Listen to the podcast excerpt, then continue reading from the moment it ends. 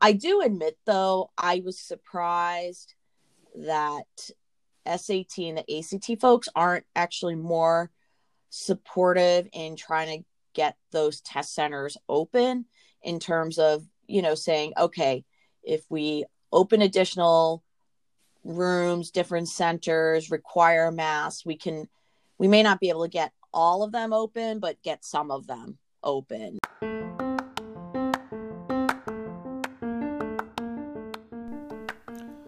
Hello, and welcome to yet another episode of College News Fit to Digest.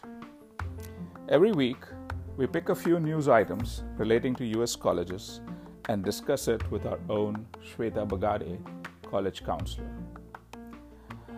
Alma Matters curates the news daily relating to US colleges and makes it available on almamatters.io slash coronavirus.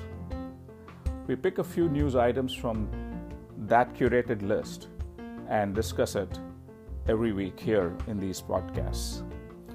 Now, without further ado, on with the podcast.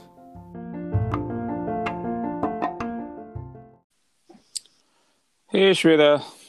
Hi, Venkat. How are you? Very well. And you? Surviving post election. yeah, that's a syndrome, I assume. yeah. Uh,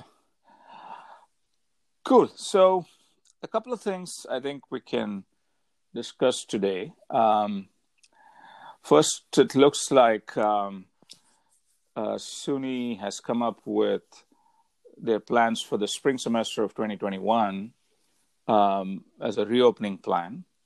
Um, what did you think of that? um, you know, I'm cautiously optimistic for mm-hmm. SUNY, and maybe other schools will follow. Um, I'm not familiar with the size of each of their campuses, but um, if they kind of set the tone, hopefully some of these other campuses will start to follow mm-hmm. and maybe implement similar or identical protocols in place. And hopefully they can do it. I mean, a lot of these things that SUNY is doing is going to cost money, and they're prepared to do it. Mm-hmm. Yeah, I mean, I think I think just the fact that um, they are sort of being bold about it, whereas quite a few, um, you know, colleges all over the country are, uh, you know, planning to do online, at least for the next for the spring semester or spring quarter. So it is it is a big change, and I guess it also speaks to the fact that New York has been in better control of the pandemic um, as opposed to lots of other parts of the country. So that may may be um, part of part of the whole thing. So I'm not sure. Yeah, I, I think that's part of it, and I think the other piece of it is that that could help some of these other universities is that they make adjustments through the semester. Mm-hmm. So they may do like a quarantine, like for instance, there was a quarantine for the holiday, for Halloween, mm-hmm. partying, and things like that. Um, but then starting to open up some in person lab classes with testing for those students and that kind of thing. So I think, you know, as it's early November, I think as January approaches, some of these universities will look at potential plans for different scenarios. If COVID starts to really go down in their positive cases, or you know the vaccine, or whatever happens in the next few months, sure. Um, I think that will allow these universities to kind of implement the plan as necessary. It's interesting though that SUNY has put out like a full blown plan for the entire semester, which includes canceling spring break. Uh huh. Um, so I don't. It it doesn't address that they may adjust the plans accordingly, but I'm sure they're prepared to do that. Yeah, I think almost every school. I think I think that seems like a conventional wisdom kind of thing that they don't want to have that break um, because you know once people disband and come back i mean they bring um, they take a lot of things with them and they bring a lot of things back. And so I think they want to avoid that uncertainty. And by the way, I was just checking. Uh, SUNY had in 2019 fall had undergraduate enrollment across their system was 372,000 um, students. So they're you know they're like the UCs, I guess, yeah. right? So in terms of numbers, so so yeah, so I think um, it's a pretty big system, and um, um, I, I, guess everyone will be watching to see how that uh, shapes up.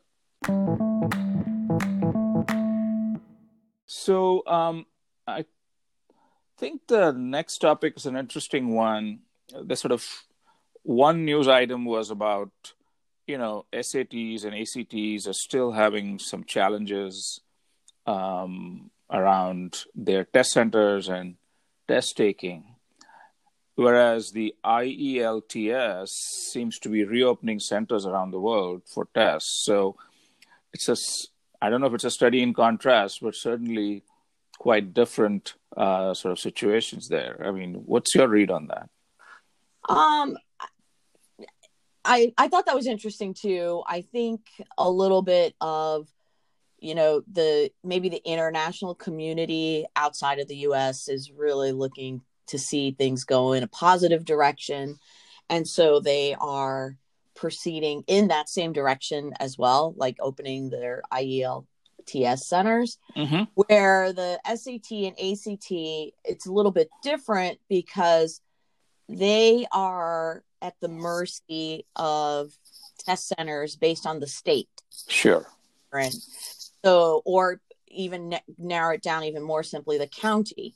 So if the county is not allowing in person situations, then of course in person testing is not going to happen. So if, if in person schooling is not happening, mm-hmm. then that just falls in line with the in person testing as well.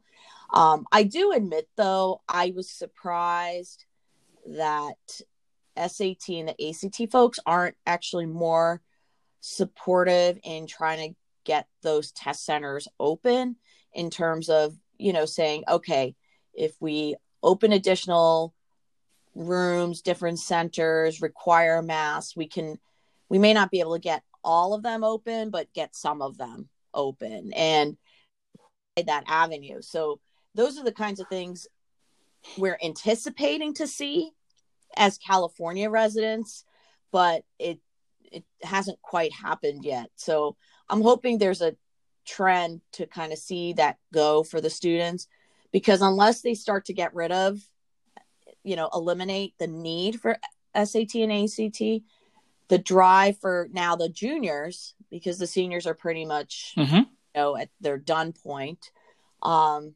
they're still anticipating it to be an issue because the colleges haven't made for the most part haven't made that big announcement that we will continue test optional for another year. I, I, there are a few exceptions. As you know the university of california system has excuse me has gone test blind by a recent uh, court mandate right. for the next three years. Um, but that's only one college system in the country. So right. uh, it should be interesting what happens. For my opinion, is come January, we may start to see some official announcements come out for the following class year. So we'll see what happens. And I think it'll be a lot, a lot of it will be based on the progress of the country in terms of COVID cases and numbers hopefully going down or staying steady, that kind of thing. Um, the easy solution, my opinion, is just go test optional one more year, right? And the adjustments for the following year. But I'm not in charge, so there you go. but, but but you know, I'm I'm wondering if um, the fact that colleges are you know either test optional or test blind, at least for the immediate future, is a damping factor on this um, SAT ACT centers because maybe the urgency and the imperative isn't isn't there, and whereas IELTS there's more of a need for that um, in order to qualify. So maybe the maybe the motivation isn't there. I mean, I'm just thinking out aloud as to why these guys wouldn't be as creative, innovative, or driven to get that hap- to happen. So, uh, I think I think that's just the history of SAT and ACT. You know, they just, from my opinion, they do the absolute bare minimum.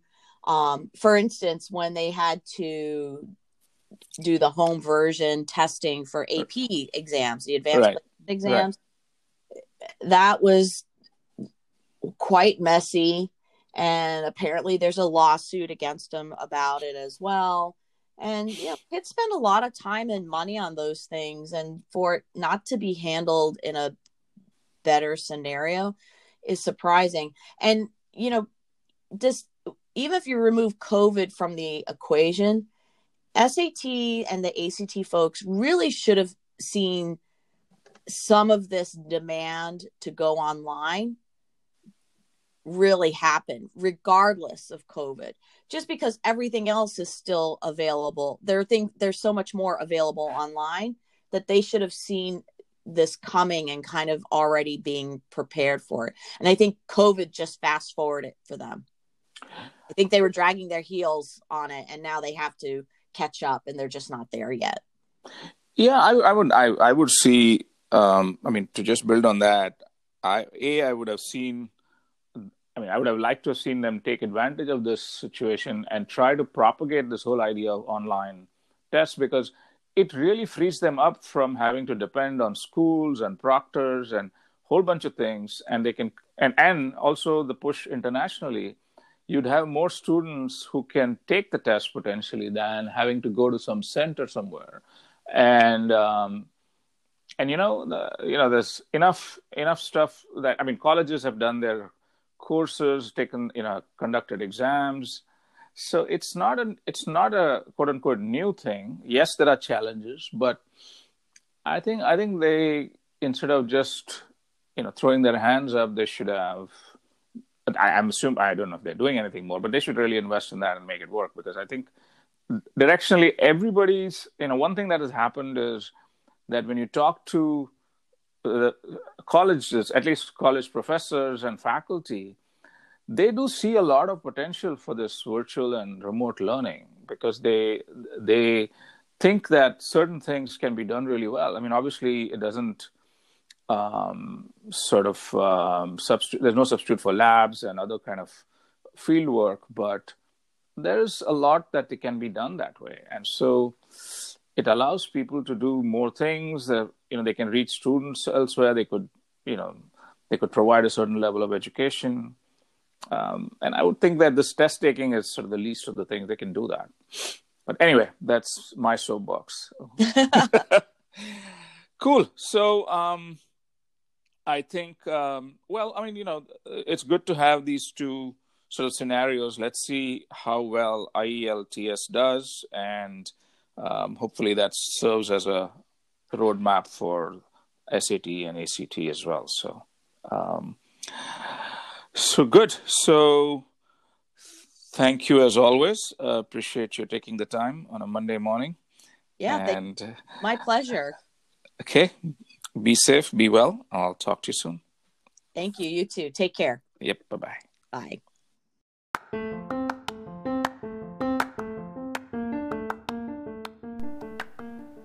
Hi again. Hope you enjoyed this conversation with Shweta Bagade on this week's College News Fit to Digest. Stay connected with us by subscribing to Apple Podcasts, Google Podcasts, or Spotify, or visit anchor.fm forward slash alma matters. These podcasts are brought to you by almamatters.io. Till we meet again, take care and be safe. Thank you.